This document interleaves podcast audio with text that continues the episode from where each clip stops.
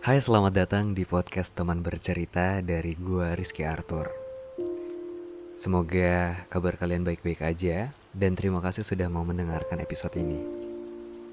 Mungkin dari kalian ada yang secara sadar ataupun tidak sadar Kadang kita tuh terlalu fokus sama hubungan kita Sampai lupa kalau ada yang lebih penting sebelum fokus sama hubungan, yaitu fokus sama diri kita dan pasangan kita. Karena kalau sudah mengerti sama pelaku hubungan ya, which is kamu dan dia, hubungan itu tinggal ngejalanin aja atau bisa gue bilang akan lebih mudah untuk menjalani hubungannya. Hal-hal lain tambahan kayak tujuannya, cita-citanya mau ke mana, planningnya bagaimana, dan lain sebagainya itu bisa disusun bareng dan akan lebih mudah untuk menjalaninya. Pernah dengar cerita atau mungkin lo pernah ngalaminnya sendiri nih. Pacaran udah lama, 2 sampai 3 tahun, tapi putus. Dan putusnya, kebanyakan cerita yang gue dengar, mereka uh, banyak yang jawab, cuman masalah sepele sih. Tapi justru kenapa hanya karena masalah sepele bisa putus. Gua beranggapan mungkin salah satu alasannya adalah karena kamu sama pasangan kamu belum cukup mengenal.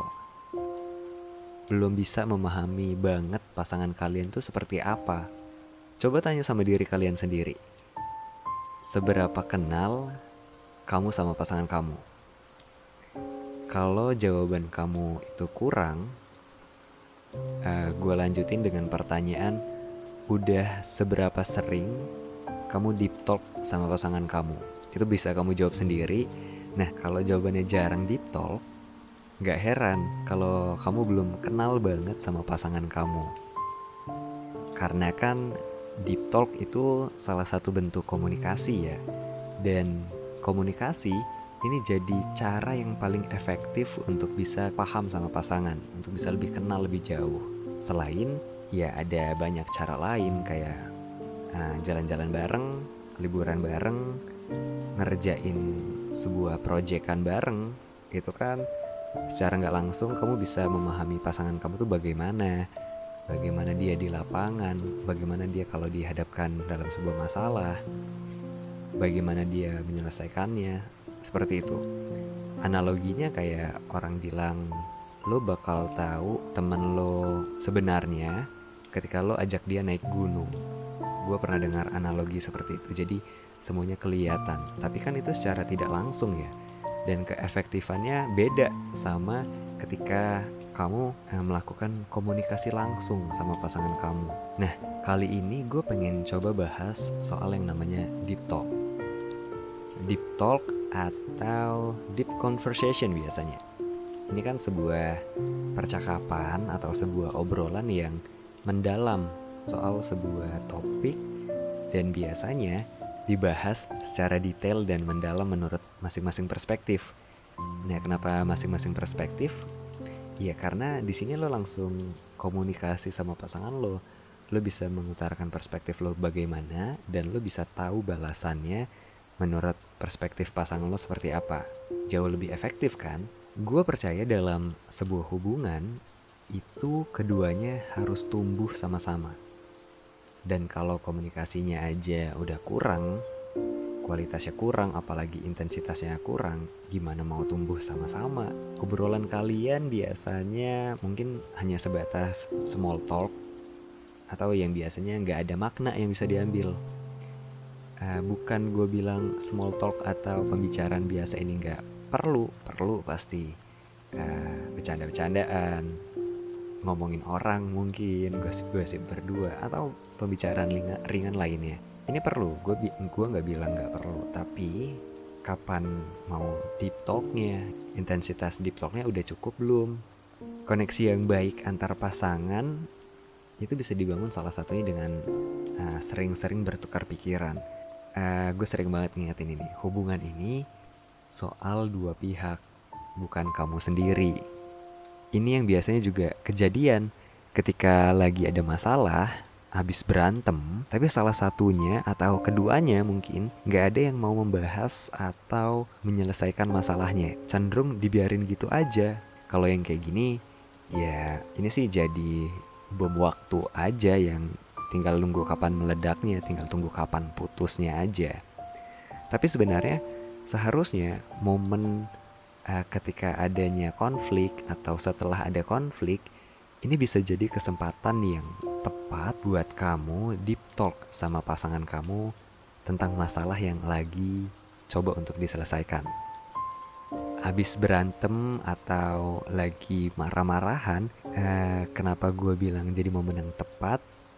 Karena kan biasanya ada tuh orang yang gak bisa atau gak berani untuk membuka sebuah percakapan uh, deep talk ini gitu. Nggak berani untuk memulai deep talk yang tiba-tiba kita lagi jalan nih diam-diam lagi makan misalnya terus tiba-tiba nanyain sebuah pertanyaan gitu. Hubungan kita mau ke mana? Kan nggak banget ya maksudnya jarang ada yang bisa seperti itu. Nah tapi kalau ada momen abis berantem biasanya ini bisa jadi cara yang uh, tepat gitu. Lagi masalah ya udah omongin masalah itu sampai selesai sampai mendalam. Tapi buat kamu yang mau mulai sebuah deep talk yang gue bilang tadi tiba-tiba masih lagi baik-baik aja lagi santai-santai kalau mau mulai sebuah deep talk nggak harus dengan sesuatu topik yang berat-berat banget gitu deep talk tuh nggak harus dimulai dengan topik yang serius, yang berat gitu. Buat kamu yang belum punya kebiasaan atau belum pernah di talk dengan pasangan kamu, kamu bisa coba dengan topik yang ringan-ringan aja dulu. Nanti ketika kamu sama pasangan kamu udah mulai terbiasa dengan percakapan yang panjang atau percakapan yang concern dengan sebuah masalah, lo bisa mulai deh dengan topik-topik yang lebih serius. Kamu bisa coba bahas dari topik yang paling receh itu apa sih? Uh, bubur diaduk atau enggak? Atau ngomongin bau badan atau bau mulut? Sampai yang keserius uh, tentang tujuan hubungan kalian. Nah, kalau udah mulai terbiasa seperti itu ya kalian gue bisa jamin deh kalian pasti bisa lebih paham sama pasangan kalian kalau kalian melakukan deep talknya dengan baik nah ngomongin deep talk yang baik ini yang namanya percakapan itu kan tukar uh, berkirim pesan ya. Ada yang pengirim pesan ada yang penerima pesan.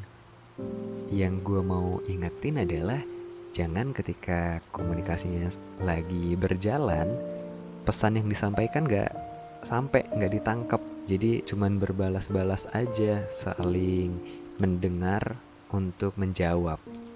Nah yang mau gue ingetin adalah mencoba untuk jadi pendengar yang baik sambil belajar untuk terbiasa melakukan percakapan yang panjang coba mulai sama-sama belajar jadi pendengar yang baik at least untuk pasangan kalian aja dulu ketika pasangan kalian lagi cerita atau lagi menyampaikan pendapatnya, menyampaikan perspektifnya, biarkan dia bercerita.